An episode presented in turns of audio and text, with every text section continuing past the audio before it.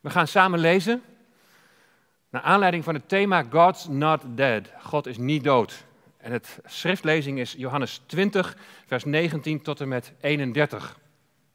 En daar lezen we het volgende. Toen het nu avond was op die eerste dag van de week en de deuren van de plaats waar de discipelen bijeen waren, uit vrees voor de Joden gesloten waren, kwam Jezus en hij stond in hun midden en zei tegen hen: Vrede zij u. En nadat hij dit gezegd had, liet hij hun zijn handen zien en zijn zij zien. De discipelen dan verblijden zich toen zij de Here zagen. Jezus dan zei opnieuw tegen hen: Vrede zij u. Zoals de Vader mij gezonden heeft, zend ik ook u. Zie je kinderen? Daar ging het kindermoment over. En we hebben daarover gezongen. Vertel het aan de mensen wie vrede geeft. Want iedereen moet weten dat Jezus leeft. Nou, dan gaan we verder in vers 22 en daar staat, en nadat hij dit gezegd had, blies hij op hen en zei tegen hen, ontvang de Heilige Geest. Als u iemand zonden vergeeft, worden ze hem vergeven. Als u ze hem toerekent, blijven ze hem toegerekend. En Thomas, een van de twaalf, Didymus genoemd, die was niet bij hen toen Jezus daar kwam. De andere discipelen dan zeiden tegen hem, wij hebben de Here gezien. Maar hij zei tegen hen, als ik in zijn handen niet het litteken van de spijkers zie, en mijn vingers niet steek in het litteken van de spijkers en mijn hand niet steek in zijn zij, dan zal ik beslist niet geloven. En na acht dagen waren zijn discipelen weer binnen en Thomas die was bij hen. Jezus kwam terwijl de deuren gesloten waren en hij stond in hun midden en toen zei hij weer, vrede zij u. En daarna zei hij tegen Thomas, kom hier met uw vinger en bekijk mijn handen. Kom hier met uw hand en steek die in mijn zij en wees niet ongelovig, maar gelovig. En Thomas antwoordde en zei tegen hem, mijn Heere en mijn God. Jezus zei tegen hem, omdat u mij gezien hebt, Thomas, hebt u geloofd. Maar zalig zijn zij die niet gezien zullen hebben en toch zullen geloven. Jezus nu heeft in aanwezigheid van zijn discipelen nog wel veel andere tekenen gedaan die niet beschreven zijn in dit boek. Maar deze zijn beschreven opdat u gelooft dat Jezus de Christus is, de Zoon van God. En opdat u door te geloven het leven zult hebben in zijn naam. Dan nog een paar versen uit de eerste Korinthebrief, 1 Korinthe 15, vers 3 tot en met 8. Want ik heb u ten eerste overgeleverd wat ik ook ontvangen heb, dat schrijft Paulus, dat Christus gestorven is voor onze zonden overeenkomstig de schriften. En dat hij begraven is en dat hij opgewekt is op de derde dag overeenkomstig de schriften. En dat hij verschenen is aan Kefas, dat is Petrus. Daarna aan de twaalf. Daarna is hij verschenen aan meer dan 500 broeders tegelijk, van wie de meesten nu nog in leven zijn, maar sommigen ook zijn ontslapen. En daarna is hij verschenen aan Jacobus en daarna aan alle apostelen. En als laatste van allen is hij ook aan mij, Paulus, verschenen als aan de ontijdig geborene. Tot zover de schriftlezing. Stel, ik loop op de Lange Nering, de winkelstraat hier in Emmeloord, en er komt een man naar mij toe en die zegt van, hé, hey, ik ken jou. Ben jij niet van die online diensten in de fontein? Ja, dat klopt. Nou, zegt die man, dan, dan heb ik een vraag. Ik heb gezien dat je het welkom begon met, met die zin van de Heer is waarlijk opgestaan. Ja, dat klopt. En dan zegt hij van, de Heer, ik neem aan dat je daar Jezus mee bedoelt. Ja, inderdaad. Maar wat betekent dan waarlijk? Betekent dat dan iets van dat Jezus een waar lijk was en dat hij uit de dood is opgestaan? Nou, dat waarlijk betekent iets anders. Dat betekent het is echt waar. Dat betekent wij zijn er 100% van overtuigd dat Jezus is opgestaan uit de dood en dat hij leeft. Hij is gestorven aan het kruis en na drie dagen is hij weer opgestaan. Dat is de boodschap van Pasen. Maar je hebt wel een, een beetje gelijk met dat woord waarlijk. Het was inderdaad, de Heer Jezus was een waar lijk. Hij is echt gestorven. En wij geloven niet alleen dat hij geestelijk opgestaan is, maar dat hij echt lichamelijk opgestaan is uit de dood. Ja, ja, zegt deze man. Hij is niet gelovig, hij is atheïst. Dan zegt hij, maar dan heb ik nog wel een paar vragen voor je. En de eerste vraag die ik aan je zou willen stellen is: hoe kun jij nou bewijzen dat Jezus echt heeft geleefd? Het is toch 2000 jaar geleden? En als hij dan heeft geleefd, dan is mijn tweede vraag: hoe weet je dan dat hij echt is gestorven? En als het allemaal is gebeurd, dan zou ik je willen vragen van, hoe weet jij dat hij echt uit het graf is opgestaan en dat het graf ook leeg was? Je was er toch niet bij? En daar sta je dan. En dan kun je zeggen, ja, dat geloof ik en dat is een kwestie van wel of niet geloven. Maar daarmee is het gesprek dan eigenlijk wel een klein beetje afgelopen. Apologetiek, zei ik al even bij de inleiding, betekent geloofsverdediging. En geloofsverdediging betekent niet dat wij per se onszelf moeten verdedigen in wat wij geloven. Maar het zou toch wel heel mooi zijn als we iemand iets meer mee kunnen geven dan alleen maar van ja, dat geloof je, dat geloof je wel of dat geloof je niet. En daarnaast werkt het ook nog een andere kant uit naar jezelf. Want soms kunnen mensen vragen stellen waar je misschien zelf als christen nog nooit over hebt nagedacht. En dat je bij jezelf bij zo'n vraag ook wel denkt van, ja wacht even, klopt dit nou echt allemaal? Misschien brengt het jezelf ook wel een klein beetje aan het wankelen. Dus het is, het is goed om over dit soort vragen ook goed na te denken. Hoe geef je deze man op de lange nering nou antwoord op de vele vragen die hij heeft? Misschien ken je de film God's Not Dead. God is niet dood. In die films daar gaat het over geloofsverdediging. Er zijn inmiddels al drie films van. En in het tweede deel, daar is een leerkracht. En die leerkracht die beantwoordt de vraag van een leerling die gaat over Jezus. En zij legt dat allemaal heel netjes uit. Zij is ook christen. Maar dat wordt haar niet in dank afgenomen. Ze wordt op school wordt ze geschorst. En uiteindelijk leidt dat zelfs tot een rechtszaak.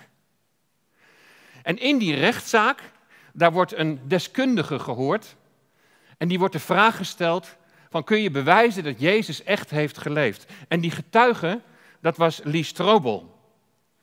En hij is niet alleen in die film, dus gespeeld een, een deskundige, maar in het dagelijks leven nu is hij ook echt een deskundige op dat gebied, die daar veel onderzoek heeft gedaan en daar een antwoord op weet.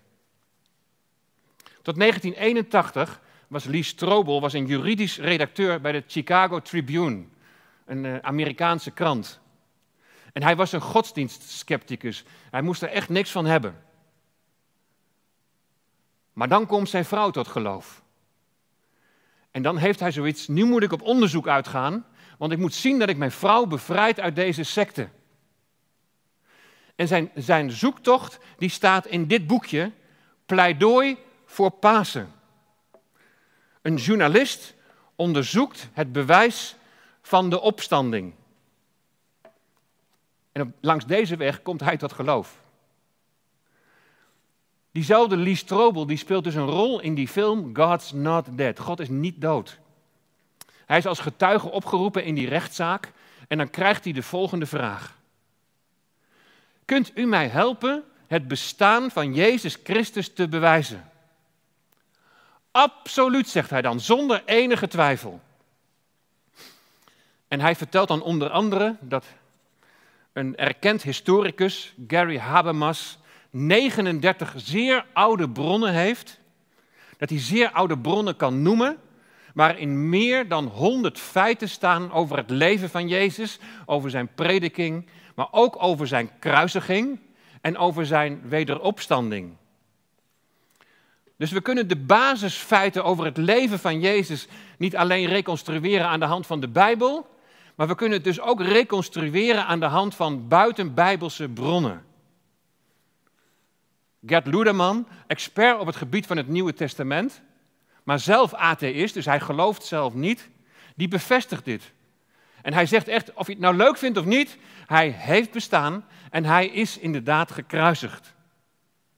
En zo gaat die Strobel, die gaat in zijn, in zijn getuigenis en in zijn betoog, gaat hij nog even door en noemt hij nog veel meer.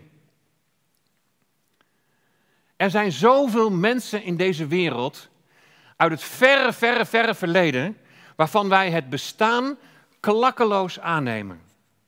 Zelfs terwijl het bewijs daarvoor nog lang niet zo overtuigend is als het bewijs dat Jezus heeft bestaan.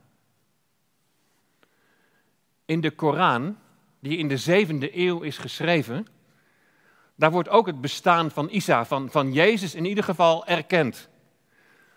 Maar dan staat er in Surah 4, 156, 157, daar staat over de Heer Jezus geschreven, zij hebben hem niet gedood, noch hem gekruisigd.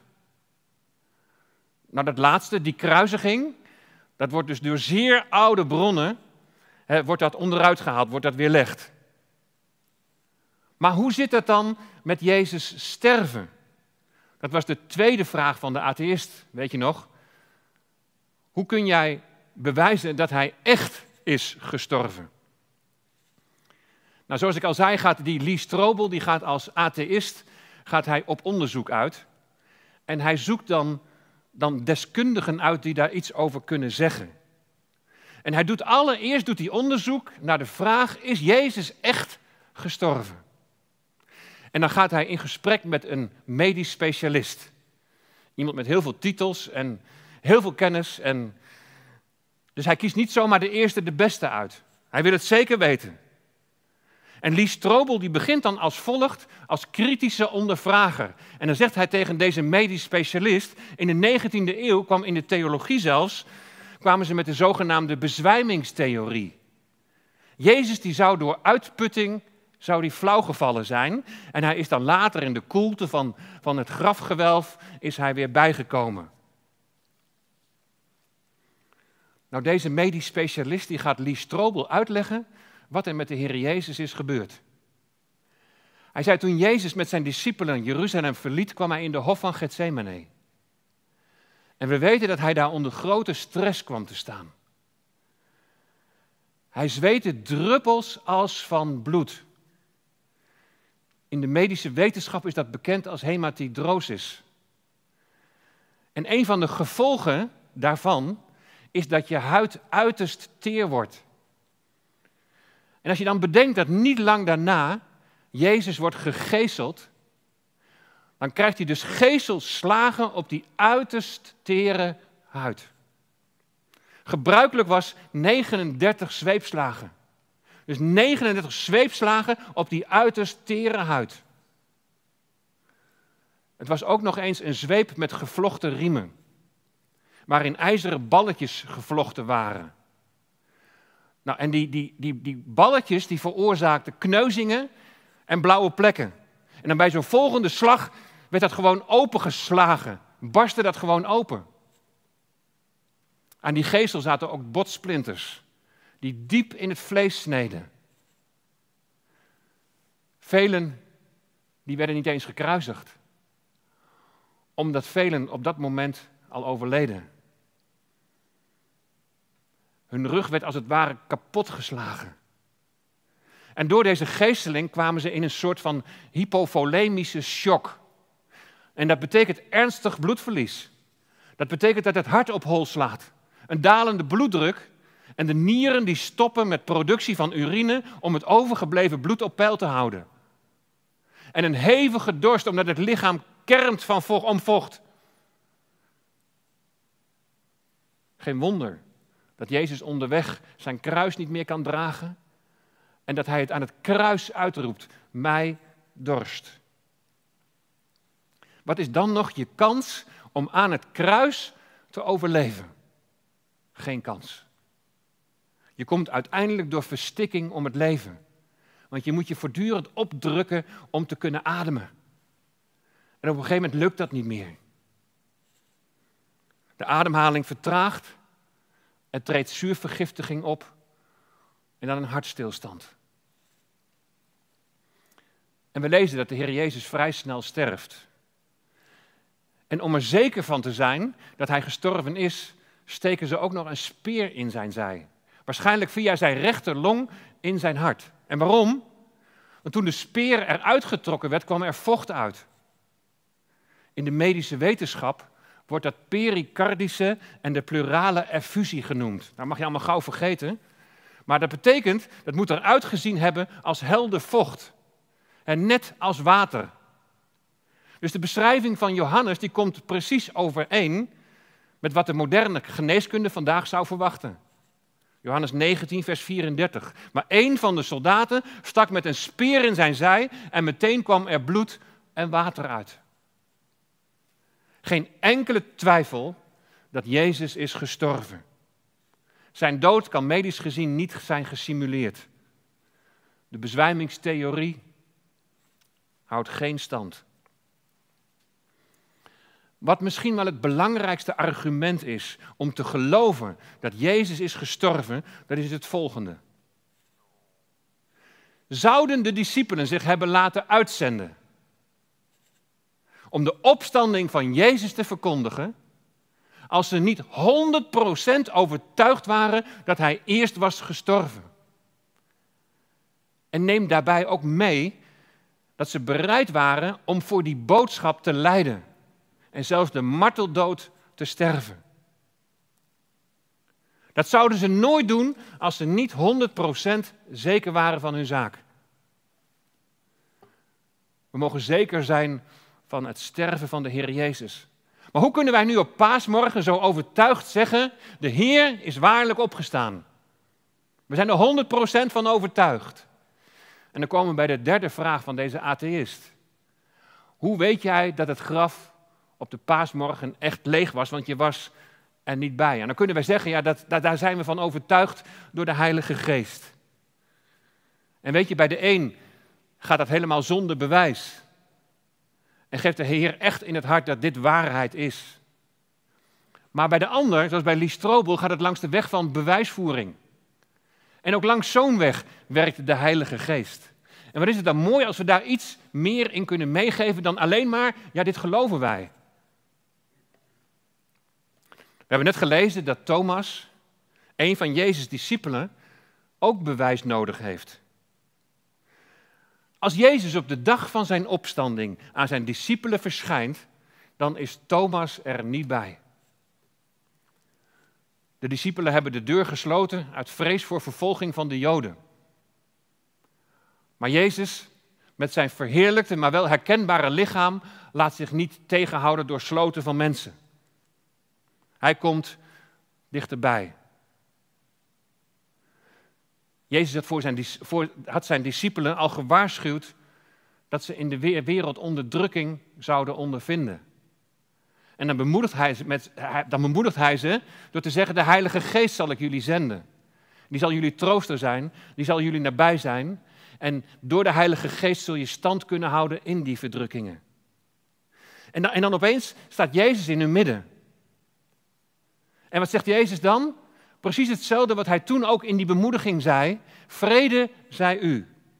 Zoals de Vader mij gezonden heeft, zend ik ook u.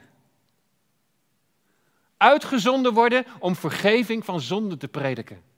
Uitgezonden worden om te verkondigen, Jezus Christus leeft. Hij is opgestaan. Thomas was er niet bij. Maar uiteraard wordt hij wel ingelicht. Thomas, we hebben de Here gezien. Thomas kan het niet geloven. Wat is het grootste probleem van zijn geloof? Dat hij dit niet gelooft of dat hij zijn vrienden, waar hij drie, drie jaar mee opgetrokken is, dat hij hen niet gelooft? Hij moet het eerst zien, eerst bewijsmateriaal. En misschien herken jij je wel in Thomas. En vind je dat verhaal van het evangelie van Jezus maar een moeilijk te begrijpen verhaal. Moeilijk te vatten en zeker, zeker moeilijk te bewijzen. Weet je, deze tijd geeft voor ons mogelijkheden om het evangelie te delen. Een boodschap van hoop is zo nodig, zeker in deze tijd, in deze wereld. En mensen staan op het, over het algemeen op dit moment wel open voor zingeving, voor religie. John de Mol, de, de verteller van The Passion, die gaf een interview En, en die zei van, ik herken me wel in het verhaal van Jezus. Want daar spelen thema's als vriendschap, egoïsme en angst. Zeer toepasselijk ook in deze tijd. Weet je, op de een of andere manier kunnen mensen of willen mensen zich wel identificeren met, met, met Jezus. Met het verhaal van Jezus. Maar het is meer dan een verhaal. Het gaat om de persoon van Jezus. Jezus die gekomen is om ons te redden. Jezus die lichamelijk is opgestaan uit de dood. En dat, dat laatste, dat is voor heel veel mensen zo moeilijk te vatten. En dit heeft onder andere te maken met de wetenschappelijke maatschappij waarin we nu leven. Het is een, het is een samenleving waarin informatie van over de hele wereld zomaar bereikbaar is door één druk op een muisknop. En omwille van deze enorme toestroom van informatie zijn we genoodzaakt om heel kritisch om te gaan met de kennis die voorhanden is. Fake news is inmiddels een begrip dat we allemaal kennen. Mensen worden steeds kritischer en, en terecht. Zo dus ook de kritische vraag: hoe kan het dat jij er zo zeker van bent dat de opstanding van Jezus uit de dood echt is gebeurd? Nou, ik ga daar langs twee invalshoeken antwoord op geven, net zoals Lee Strobel dat in zijn boekje heeft gedaan. Allereerst kijken we wat de Bijbel over de opstanding zegt. En Strobel die gaat hierover in gesprek met dokter William Lane Craig. Deze dokter die is in een debat geweest met een, met een vooraanstaande atheïst. En hij, hij beweerde daar dat hij het christendom overeind kan houden bij rationele analyse, dus ook via het verstand en door kritisch onderzoek. En hij heeft dat debat glorierijk gewonnen. Zelfs de atheïstische vereniging in Amerika die erkende dat. In zijn gesprek met Lee Strobel begint hij als volgt. En dan zegt hij, C.S. Lewis, de bekende schrijver, die geeft aan dat niemand getuige is geweest van de opstanding van de Heer Jezus. En dat is ook zo. Er was niemand bij in het graf toen hij opstond en de linnen winsels werden verwijderd. Er is echter zoveel in dit leven dat we niet hebben gezien en dat we dan toch geloven op grond van bewijsmateriaal. En misschien is niemand getuige geweest van, van, van een misdaad. Maar de politie die verzamelt het bewijsmateriaal na afloop. En heel vaak worden er dan toch conclusies getrokken en wordt iemand aangehouden. En de vraag nu is, hoe zit het nu met ons bewijsmateriaal? Nou, als je 1 Korinthe 15 leest, dan schrijft de apostel Paulus dat Jezus aan mensen is verschenen. Eerst aan Kefas, dat is Petrus, dan aan de twaalfen, maar ook aan 500 broeders tegelijk, waarvan het merendeel nog in leven is. En deze brief aan de Corinthiërs, die is geschreven zo'n 20 jaar na de opstanding. Dus vrij kort na de opstanding. Als mensen Paulus niet geloofden, dan hadden ze het nog kunnen controleren bij die 500 mensen waarvan de meesten nog in leven zijn. En er zijn meerdere redenen, en die worden ook in het boekje beschreven, er zijn meerdere redenen om aan te nemen dat 1 Korinthe 15, vers 3 tot en met 8, dat het al een soort van geloofsbeleidenis is geweest in de vroege kerk. We hebben daar gelezen, want ik heb u ten eerste overgeleverd wat ik ook ontvangen heb, dat Christus gestorven is voor onze zonden, overeenkomstig de schriften. En dat hij begraven is en dat hij opgewekt is op de derde dag, overeenkomstig de schriften. En dan volgt dus aan wie hij allemaal is verschenen. Paulus heeft overgeleverd wat hij ontvangen heeft. God heeft hem geopenbaard dat Jezus sterven en zijn opstanding naar de schriften is. En dat heeft hij dus overgeleverd. Nou, die overlevering die zal eerder zijn geweest dan wat hij hier schrijft. Dus dat zal nog dichter bij het moment van de opstanding zijn. Dus heel vroeg daarna. Dus alle gelegenheid om dit te controleren. En dit is een verslag dat volgens deskundigen aan alle eisen van historische betrouwbaarheid voldoet. En als je verder gaat lezen in het boekje van Strobel, dan zie je hoe aangekeken wordt tegen de niet altijd overeenkomende verhalen in de vier verschillende evangeliën. En dat is ook zoiets waar mensen het verhaal mee onderuit willen halen. Maar je moet dat voor jezelf nog maar eens lezen. Vaak wordt het verhaal van, van de opstanding weggezet. Ach, ach joh, dat was een legende. Dat hebben ze later opgeschreven en is later toegevoegd. Nou, als dat zo was geweest, dan hadden ze het verhaal echt wel anders beschreven. Dan hadden ze vast niet geschreven dat vrouwen de eerste getuigen waren van het lege graf. Vrouwen die stonden onderaan de maatschappelijke ladder. De getuigenverklaring van vrouwen die werd als waardeloos beschouwd. Ze mochten niet eens wettige ooggetuigen zijn voor een Joodse rechtbank. Elk later verslag dat door de legendevorming zou zijn ontstaan, zouden ze zeker mannelijke discipelen hebben gebruikt als de ontdekkers van het graf, van het geopende graf. En weet je, op deze manier kunnen twijfels en vragen zo worden gepareerd. Dat wil natuurlijk niet zeggen dat mensen ook dan direct tot geloof komen. Voor Thomas is het eerst zien, dan geloven. En het is nu de achtste dag. En in de Joodse telling moet je dan ook de eerste dag meetellen. Dus het is hier wederom de eerste dag van de week.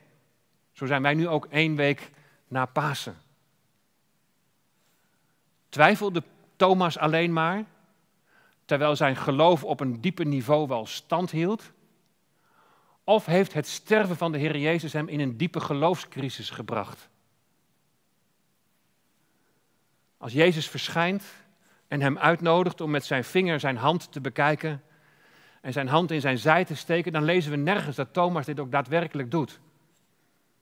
Hij antwoordt enkel met mijn Heere en mijn God.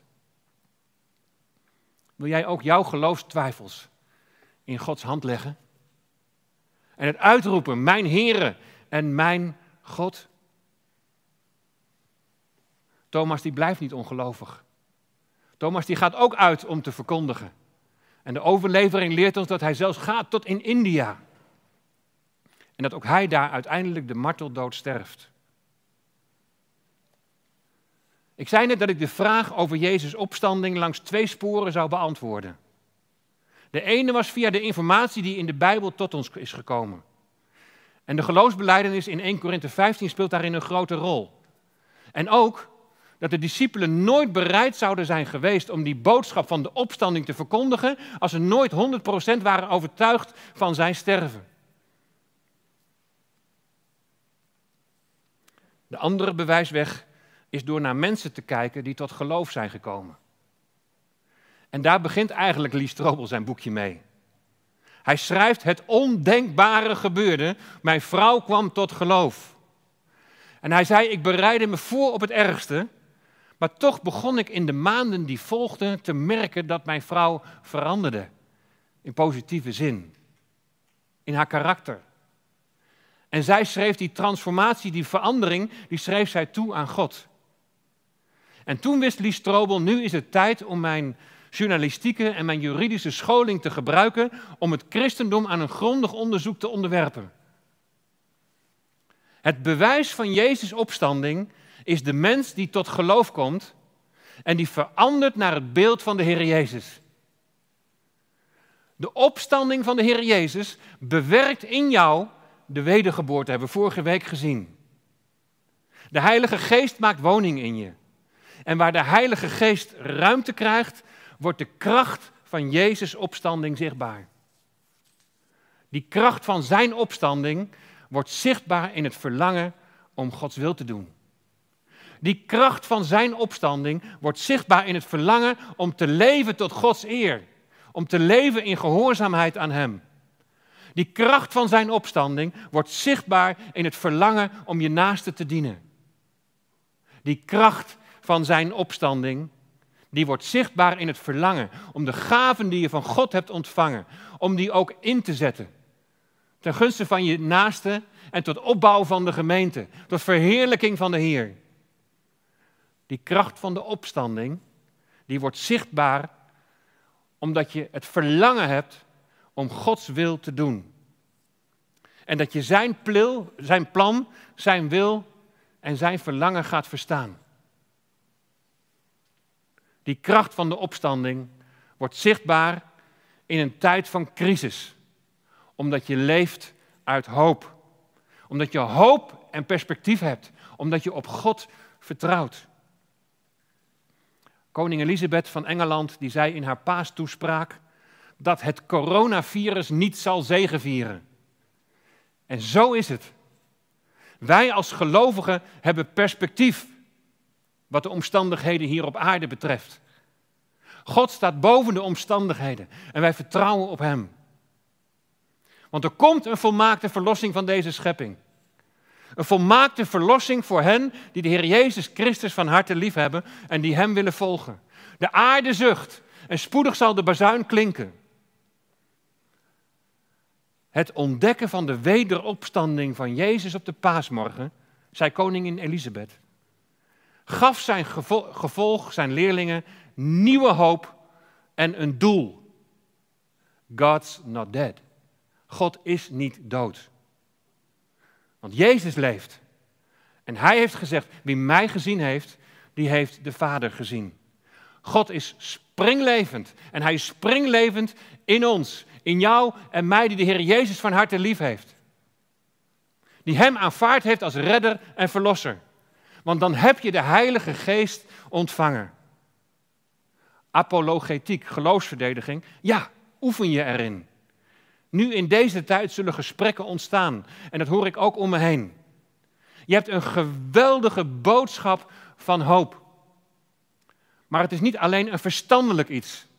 Laat je daarbij leiden door de Heilige Geest, die je de woorden in zal brengen die je op dat moment nodig hebt. Maar denk eraan: woorden wekken en daden trekken.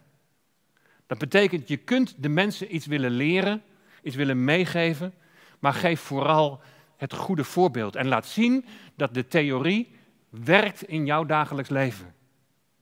Laat zien dat God niet dood is. Veel zegen daarbij. Spread the word, not the virus. Verspreid het woord en niet het virus. Laten we samen bidden. Vader onze God, Heer Jezus Christus, onze Heer en Heiland, Heilige Geest, we hebben uw leiding zo nodig. Heer, we hebben een boodschap van hoop. En we zijn met elkaar geroepen om die boodschap van hoop uit te dragen.